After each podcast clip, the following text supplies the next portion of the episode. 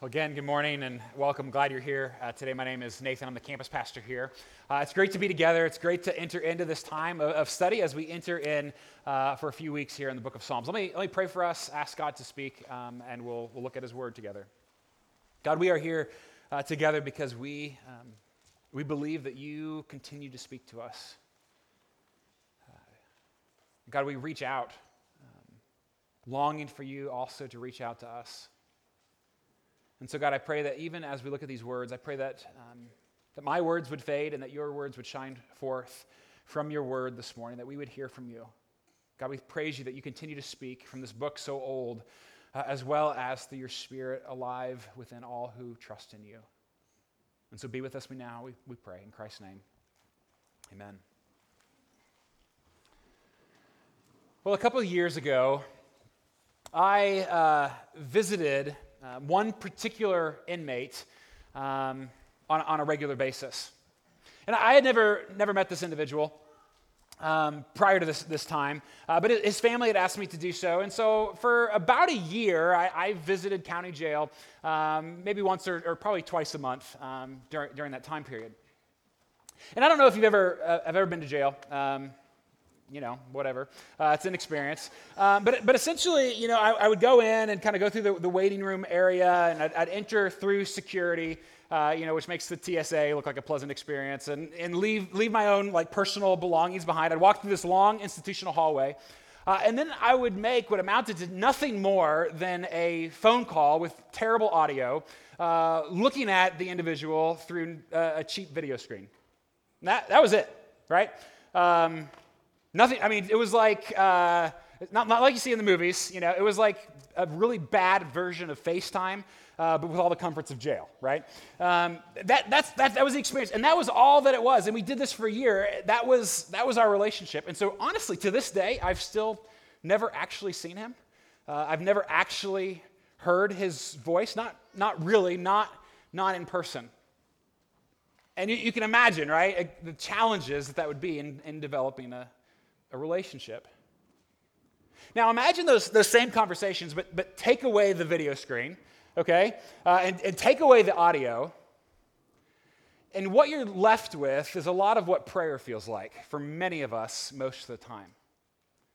What you're left with is nothing. Now, all of us pray, right? I mean, honestly, studies have been shown it's a un- nearly universal phenomenon that almost every person in every place of the world, every culture, every religious background, including non religious people, almost everybody on the planet at some point or another prays, reaches out to some sort of, sort of higher power.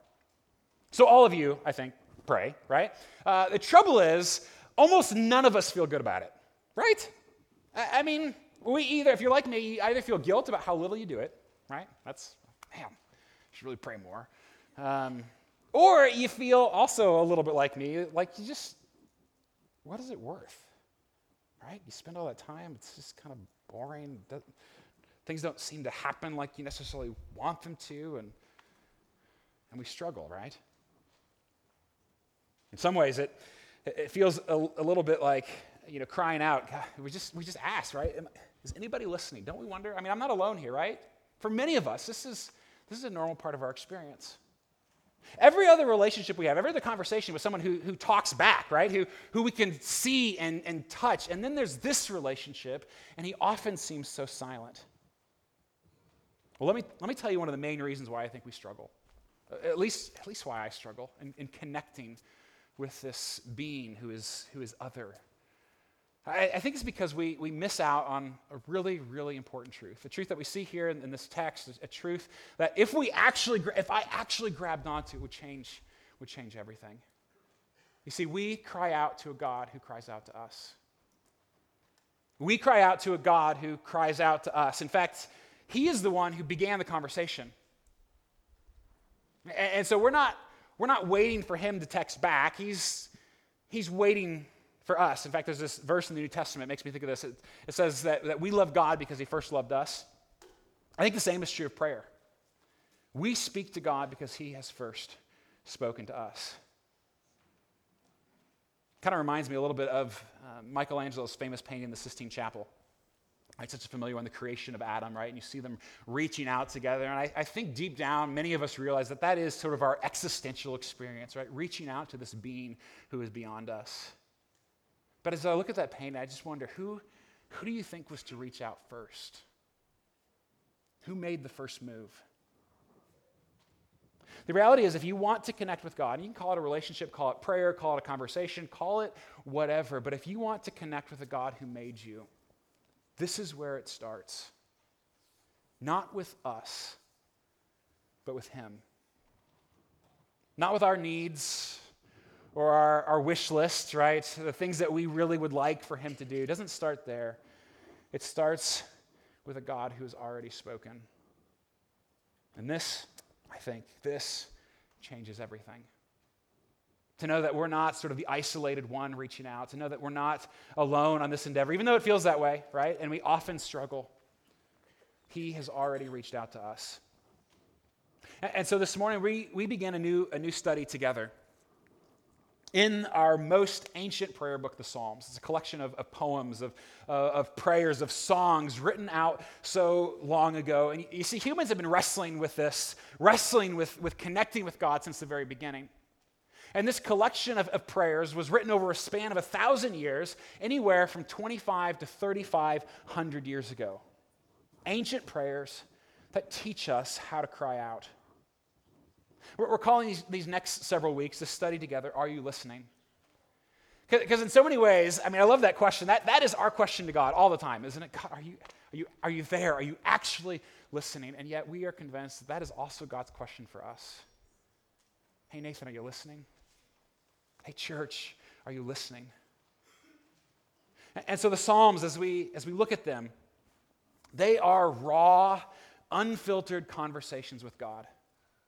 Uh, they cover the full range of human experience and emotion, sometimes brutal and sometimes beautiful, everything in between. And there's, there's no place, I mentioned this last week, there's no place in my Bible more warm. There's no place where I turn to more often uh, to know how to worship God. But even more than that, in the midst of my sadness and fear and loneliness and anxiety, they cover the full range. And I often make these ancient prayers mine because they continue to speak and they continue to, to give resonance in my soul.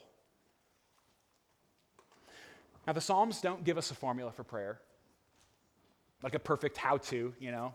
It doesn't work that way. Every prayer is as unique as the individual praying and as unique as the circumstances in which they flow out. They don't give us a formula, but the Psalms give us the posture for prayer. They give us the way in to this, this communion, this longing for a relationship, this desire to actually have a conversation with someone who is beyond us. And so we've, we've got a lot to learn over these next few weeks. But if there's one thing you grab onto, both this morning and, and really this entire study together, if there's one thing at all, I hope, it's, I hope it's this. We cry out to a God who cries out to us. For this morning, we begin with both Psalm 1 and 2. Now, now we, heard, we heard them read just a moment ago. If you want to turn there, if you want to follow along in your Bibles, it's not too hard to find. It's like right smack dab in the middle of our scriptures uh, is the book of Psalms. And we're in, we're in Psalm uh, chapter 1 and 2 this morning. Uh, now, an important thing to keep in mind as we look at the Psalms is that the Psalms is an edited book. Okay, that means it doesn't take place chronologically, right? They're not written in the order, or uh, they don't appear in the order in which they were written or in the order in which they happen. Uh, that over a course of centuries, editors put them together, uh, structured them, structured the book in such a way to help us connect with God. I mean, that, that is their purpose. They're not simply these isolated prayers. They are designed in such a way to help us in our own walk, in our own relationship. And they have done so for, for believers for, for millennia, right?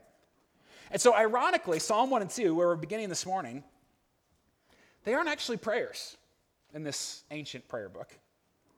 Uh, instead, they are considered and have been considered for centuries as, as more of the gateway into a life of communion.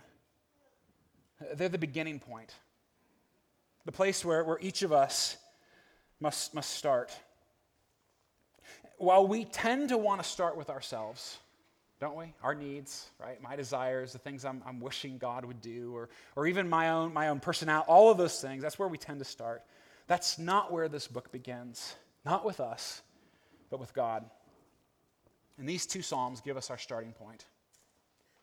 There's something crucial in each of them for us as we get, begin this journey of, of longing to connect with our Creator. First, in Psalm 1, we'll see this. We have to believe, we must acknowledge that we have a God who speaks. That, that we're not just merely sitting back, waiting, wondering, but He, he has taken the initiative. You got to begin there. And then in Psalm 2, we'll see the other thing that not only does God speak, God laughs which might sound a little, a little strange, but we'll, we'll get there in a moment. God speaks, God laughs, and these two things provide the gateway into a life of communion with God. Okay, so first, let's, let's work through these. First, God speaks.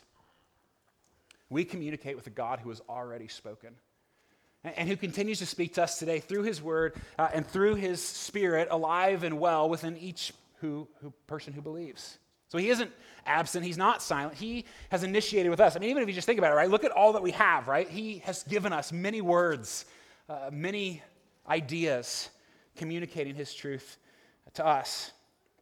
And, and, so, Psalm 1, for example, Psalm 1 paints a picture in, a very poetic way of these two paths, right? You kind of envision them, right? You walk down and you can see the, the division of the two. There's the way of the, the wicked and there's the way of, of the righteous.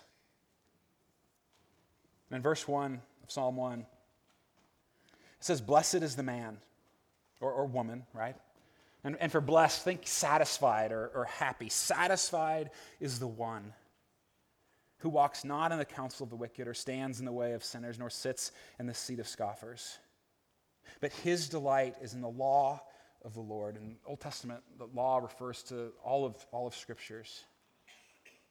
And on his law he meditates day and night. And so for, so, for example, how does a child learn to speak? By listening, right? I mean, really, there's, there's very few other options. That's where it has to begin with, with listening, beginning to understand language in that way. And that, that's what the psalmist is, is pointing us to, that we, we learn the same way, right? We either learn the language of scoffers, it's saying, like from the wicked, right, from going down that one particular path, the, the language of the world around us. But they, he says, they are, they're like chaff that's the, that's the worthless part of the grain, the part that just blows away. It's nothing, it's meaningless. Or we learn the language of God from His Word. To meditate on His Word both day and night. What does that mean? Well, the Hebrew word there for meditate really just means to mumble or to, to like to mutter these words under your breath. Because even if you think historically, right, back in, in the day when these words were written, the majority of people were illiterate, right? And so they couldn't read. And even, even if they could read, it would be very rare to have your own copy of a whole lot of the scriptures. You might have a couple of verses, a couple of sections, but everything had to be handwritten, right? This is pre printing press. And so for them to, to meditate means to, to put them inside, right? To grab onto them and not just to memorize them, but to chew on them. To think about how they, what they mean and how they um, how they push us to, to live, what they reveal about God and about myself and about the world in which He's, he's created, and then to live according to them, right? To, and to keep chewing on them. That person, the one who delights there, whose joy, whose satisfaction is found in the words of God, that person's like a tree. I mean, I love trees, right? The beauty, the power, the provision. Not just any tree, a tree planted by streams of water. I mean, that, that tree will flourish, right? That, that tree will bear fruit. That, that tree is who I want to be. God speaks. He, he has spoken to us and he continues to speak to us. I mean, this, this means if you want to connect with him, if you want to pray, if you want any sort of relationship with a being outside of yourself, outside of the, the, normal human experience, this is where we've got to begin. You have to start with his words, not yours. With, with who he is, not, not who I am. See, I'm, I'm convinced as I've been thinking about this recently that one of the biggest problems with how we pray, how I pray, right? One of the biggest struggles um, I think the reason why we get so bored, right, or frustrated, or feel like it's pointless, or we just don't, right, completely. I think honestly it's because I come to God so often enamored with myself, enamored with my problems, my desires, with who Nathan is, rather than enamored with the God who invites me to come to him, the one who holds the whole world in his hands who, who has set in motion a plan to, to redeem me and to redeem all of humankind in this, this, this world. And so our prayers, my prayers, end up sounding a lot like a, a kid's letter to Santa Claus. Don't they? I mean, if you really think about it, deep, isn't that what it sounds? Dear God, I've been really good this year. Right? That's kind of how they began. At least that's sort of our background thought. We feel like we've earned enough to be able to approach Him because we're, we're, decent people. And, and God, it'd be great. Can I just, I'll take a, a, a raise at work, you know, a better marriage, uh, perfect kids, um, and a healthier body. Thanks, and, you know, don't let the door hit you on the way out, right? If we're honest, that's probably about the gist of it for many of us. I mean, is it any wonder is it any wonder we get bored or just give up when our prayers are so enamored with me? Now, of course, it's okay to make requests of God. I mean, absolutely it is. In fact, I mean, God tells us to, to bring a request to Him, and we can with joy ask God, the God of the universe who made everything, to intervene in our stories, and He delights to do so. But when we start with ourselves, we end up praying to the God that we just simply imagine rather than the God who is. Because right? the God we imagine is a lot like Santa Claus and, and does respond in those kinds of ways. And we, we cut out the God who actually is living and breathing. Or, or we just end up coming to God to get stuff rather than to get God. Don't we? And the trouble is, if we just come to God to get stuff, uh, He doesn't always give us stuff. And, and so we leave discouraged or disappointed when we don't get what we came for. And we, we think, if I don't get anything out of this, then why do I bother even coming, right? And you sort of be like, if I told my wife, Kelly, you know, I'm only going to talk to you, I decided, this is a new rule, right? Um, I'm only going to talk to you when I directly benefit from it.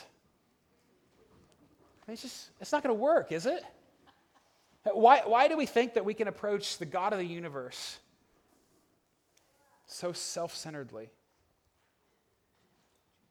Ask yourself, man, I ask myself this often. This question frightens me. Do I want God or do I want his gifts? Like if I had to choose, do I want that thing with my kids to be okay or do I want God? Which do I, which do I want? Do I want a, a healthy, satisfying life or do I want God? Which, which, which am I actually coming for when I come to him? And when we start with His words to us, knowing that this is a conversation He began, not us, when we start with His words, we meet a real person. I know it's not the same as a face to face. Sometimes even a lousy Skype call sounds a lot better, doesn't it? And yet, He has opened the door wide for us. And so, as you pray, whatever that looks like for you, and hopefully we'll give some handles along the way here, but allow your reading of Scripture to fuel your prayers. In fact, I don't, I don't think you can pray if you're not reading Scripture. Not really.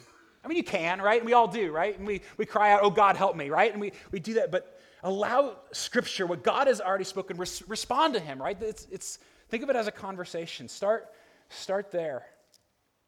Start with His words. And if you're, if you're new at this and you're just trying to figure out how do we, how do I pray? How do I engage with this God? Um, I'd encourage you to jump into our Open Here daily Bible reading plan. It's very simple. We've got these bookmarks out in the lobby. You can grab one. If you sign up on our website, um, we'll just email it to you, uh, a chapter a day for you to just to chew on. Um, during our, our series here, uh, the majority of those readings will be in the Psalms. And it's one of the best places for us to learn how to pray because they are raw and they are honest prayers that people have gone to for centuries for hope. God has spoken. And, and not just theoretically, right? Not just out there somewhere. God has spoken to you, to me. He has already told us, He's already told you the things He wants most for you. He, the things that are, that are most important for me. He's already, he's already told us who he is and, and, and who I am deep down and what his plans are for the entire world. He's told us. And now we get to respond to him. Prayer and scripture have got to go hand in hand. It doesn't, it doesn't mean you have to, to read your Bible every time you pray. It's not, it's not that. But when you pray, it ought to be saturated with what you know God has already said. God has spoken. Start with his words, not yours. And when we do that, when we begin to take his words seriously and actually believe deep that, that this God has, spoken to us and continues to speak to us, then when we get to Psalm 2, this other sort of pillar on the gateway into a life of communion, we see not only does, does God speak, God laughs. Which might be a little bit of a strange concept for some of us to think about. God laughing, it's hard to even imagine or picture, right? maybe you're even confused. How does that have anything to do? What does that have to do with, with prayer? But, you know, I'm convinced as I've studied this, this chapter this week, um, these, these places of Scripture, uh, the belief in a God who laughs, that changes me. It changes everything.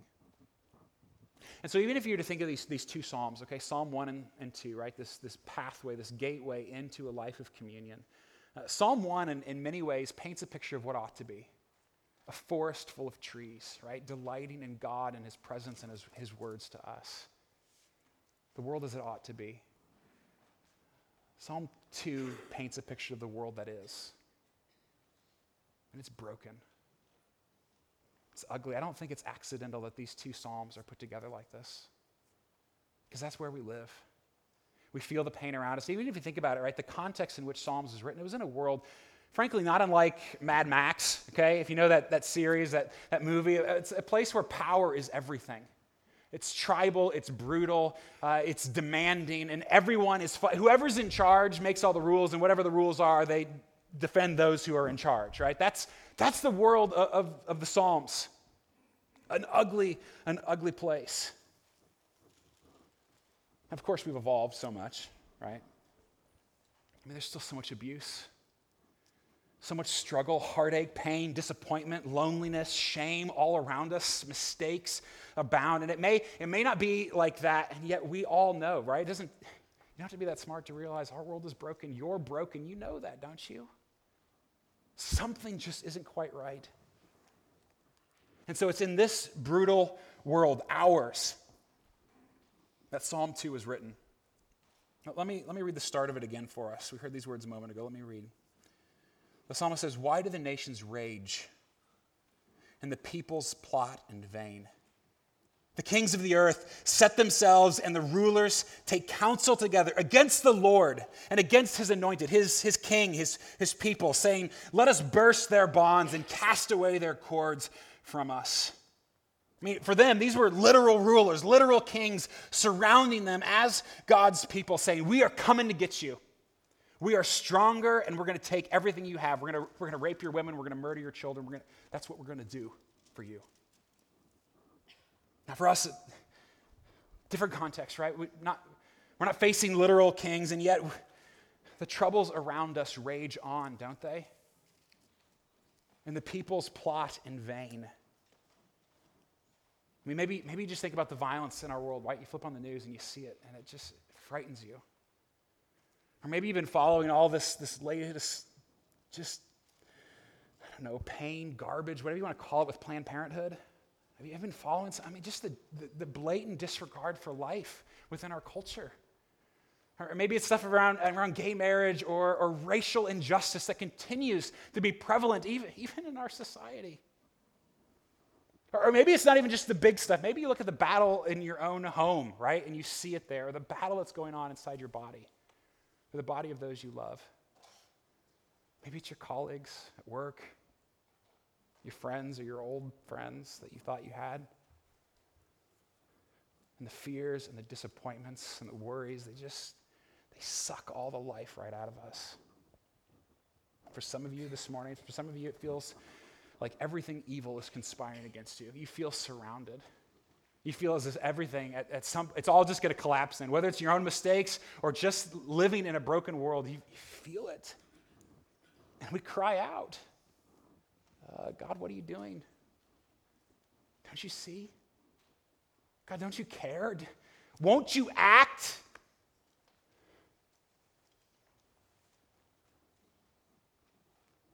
And according to the psalmist, God laughs. But not at us, not at his people. I mean, don't, don't, don't think that for a moment, but at everything wicked that surrounds us, everything that wants to destroy us. Look what it says in verse 4 He who sits in the heavens, that's, that's Almighty God. He who sits in the heaven, heavens laughs. The Lord holds them in derision. Then he will speak to them in his wrath and terrify them in his fury, saying, As for me, I have set my king on Zion, my holy hill. You know, I've been a, I've been a Christian for a while. And one of the things, when I stop and think about it, that just continues to overwhelm me, to shock me, is that this, this God that, that we worship, the one that we follow, that he has never, never once been worried how much of my life is spent in worry and anxiety? Never once. Never.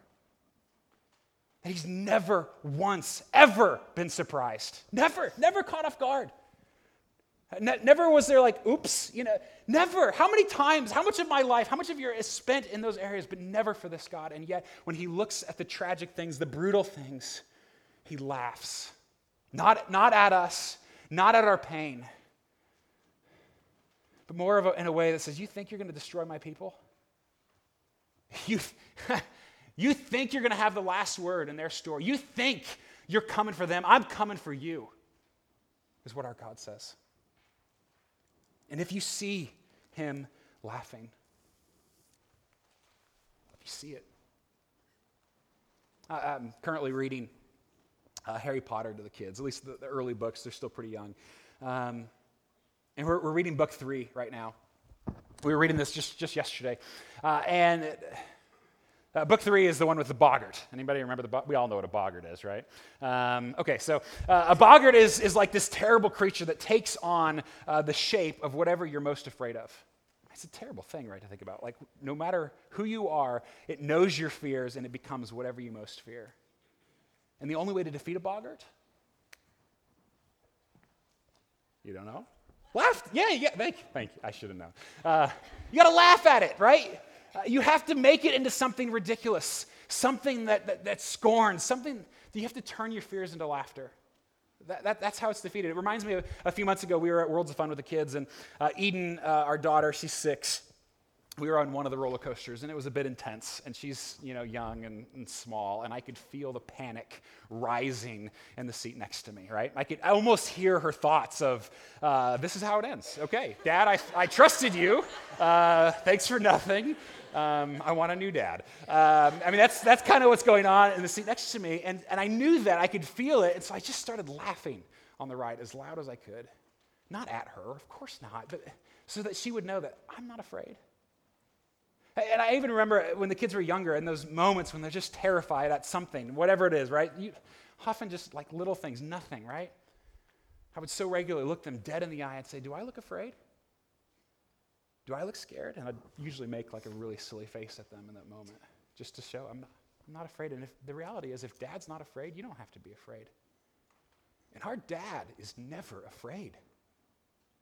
Never once has fear overcome him. and he laughs. Disease. Do I look scared? I'm scared. Divorce, infertility, loneliness, depression, things that tear us apart. Do I look afraid? You think you're coming for my people? I'm coming for you. He doesn't make, he doesn't make light of our pain. Don't, don't think that for a moment. In fact, if you're, if you're wondering that, if you're feeling you need to read the Psalms. I mean, because here, I mean, this we believe these words are, are, God's inspired word to us, even though they're penned through other people, and we get their, their experience and their expression. But God gives voice to our complaints to Him. I mean, isn't that amazing? Like the God of the universe actually even gives us language in which to cry out in anger and rage towards Him when we don't understand what on earth He's possibly doing. He does not make light of our pain. He also doesn't promise to just wave a magic wand and fix it all, does He? To give us everything we want. But He loves us. And no matter what we face, He's got this. He, he laughs because he knows how it's really going to end for his people. And according to the psalmist here, God laughs. I mean, the context of Psalm 2, God laughs because he's established a king and a kingdom. Um, and, in that context in the Old Testament, it's, it's King David, right, who has, who has come and established like rule and authority and, and brought order out of chaos there in that land for God's people. And yet, we know that David's not enough, right? Even by the time we get to Psalm 3, it's all starting to fall apart for David. We'll, we'll talk about that next week. And yet the New Testament grabs onto Psalm 2 and says that the, the real king, the real king this psalm is talking about is Jesus. The one who, even though he was murdered, was, was not overcome. That even death couldn't stop him, and that he is at work now, and he will return, and he will make everything right, and God laughs. And if these things are true, then we can rejoice in our King. We can laugh with him. I mean, really, if you think about it, if this is true, right? If God has spoken, if He's begun the conversation with us, and if He laughs, how can we not pray? Verse, verse 10, the psalmist continues, says, Now therefore, O kings, right? Talking to those wicked kings, be wise, be warned, O rulers of the earth. Serve the Lord with fear and rejoice with trembling. And as you look at the things that cause you worry, I have no doubt they're legitimate. Things that you pray about over and over again that keep you awake at night. Ask yourself do I really believe God cares about these things more than I do? He really he cares about your kid more than you do. He cares about you, your health, your marriage more than you do. He cares about the brokenness that, that rips you apart that you see in our world. He cares about, do you believe that? He cares about it more than you do. And do you believe, whatever it is, that ultimately He's got this? So much so that He can look at it and laugh because He knows He's got this. That none of our fears even stand a chance. And yet I forget to pray. Or I get too busy or distracted, right? Or bored because I make it all about me, et cetera, et cetera. But we cry out to a God who cries out to us. He speaks and he laughs and he invites us into a relationship with him. And of course, it's not easy. Of course, there's no other relationship, even remotely like it. And yet, he invites us to get to know him through his word. That's Psalm 1. And he invites us to submit to him as our king. That's Psalm 2. And so, as we go through this series together, I'm hoping that there'll be plenty of opportunities for us to get super practical as we wrestle with this, because we're all I think we're all trying to figure it out. So there's a few of us who are really good at this and who, who know how to pray and pray well and know how to commune with God and connect with Him. But for many of us, we struggle with this. And so I'm hoping that there'll be lots of practical part, steps along the way. But let me just give a simple next step from this morning. Just one thing to begin. Um, if, this, if this stuff is true, right? If we actually believe that the, these things are true, um, this week make time to pray. I know, sounds like a cliche already, doesn't it? Um, is that the best I can come up with? Well, yeah, it is actually. Um, make time to pray. And yes, the 30 seconds in the shower, um, the 30 seconds in the car on the way to work, that's good. That's right. I mean, just like texting your friend occasionally throughout the day is a good thing. Um, but when are you going to have a conversation? Uh, when are you going to set aside time to say, Yes, I want to hear from God and I want Him to hear from me? I know you're busy. Who's not busy? We use that excuse way too often, don't we? We take such pride in our busyness and we think we're the only ones. Are you kidding? We're all busy. But this isn't an option. This is a matter of life and death. Nobody's too busy to, to eat on a regular basis. Maybe you miss a meal. Nobody's too busy to, to sleep or to drink water. Nobody's too busy to visit the oncologist when the doctor says you need to. The reality is, I'm not too busy to pray. I'm too busy trying to fix all my own problems. I'm too busy trying to carve out my own sense of satisfaction and happiness in my life apart from any help from someone else. So here's where we're going to start. Uh, particularly if you're new at this. Again, some of you, uh, you, don't, you don't need this next step because you're already doing this and you've, you've found ways and rhythms uh, to be able to live into.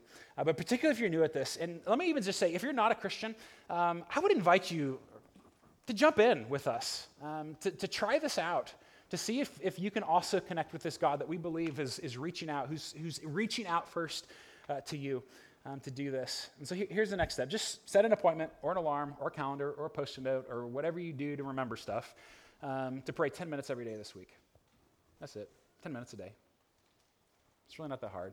For some of you, it sounds like, oh God, how am I possibly going to pray for you know, 10 minutes? Um, but you've already prayed because you said, oh God. So um, you can do this uninterrupted, uninterrupted to pray. And not just aimless thoughts. Okay, not, not just your wish list, okay, or your grocery list of ideas, not just, Dear Santa, I hope I get this. That's, that's, not, that's not what we're doing. We do. We cry out to a God who cries out to us. And so when you come to Him, come knowing that He speaks, that He's already spoken to you. And so I would encourage you, start with His Word. Don't start with your word. Start in, in this book, um, particularly a psalm. That's a great, I mean, if you want to learn how to pray, go to the Psalms. Start in a psalm and make those words yours as you bring your request to Him. So come knowing that He speaks and knowing that He laughs knowing that whatever it is, no matter how hard it is in your life, that He's got this and He's not afraid. But not only does He speak and laugh, our God has come. He's not absent. I mean, this is what's so beautiful about all this. Yes, we can talk about the fact that God, that God speaks and that, that God laughs, um, but without Jesus, it, none of it helps, really. Because um, Jesus is the ultimate word from God, the ultimate message of his love um, and redemption and plan for us. He is that word from God, and He's come. And He's the ultimate King who uh, reigns even now in ways that are mysterious and, and partial, and yet will one day fully, completely reign on planet Earth as both our King and our God.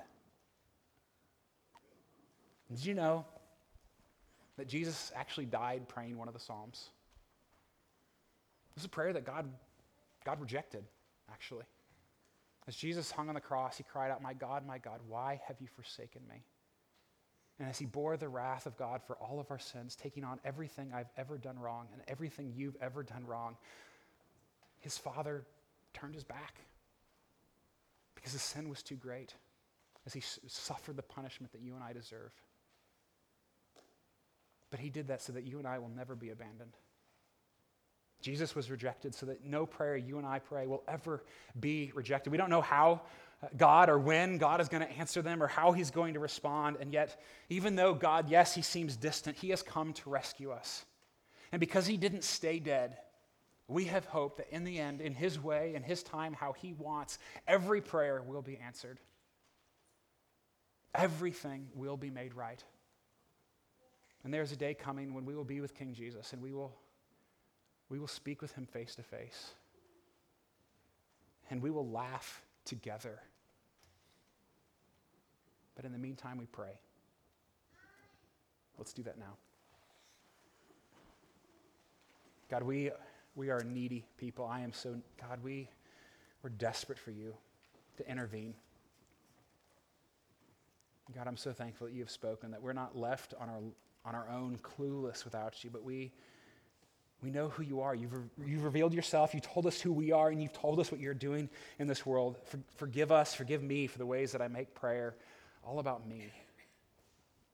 God, I pray that we'd be less enamored with our stuff and more enamored with the God who laughs.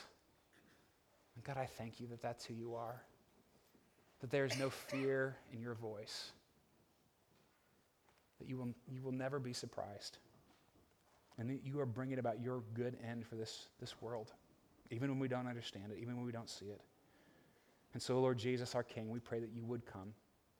Come back, establish your throne, make it right.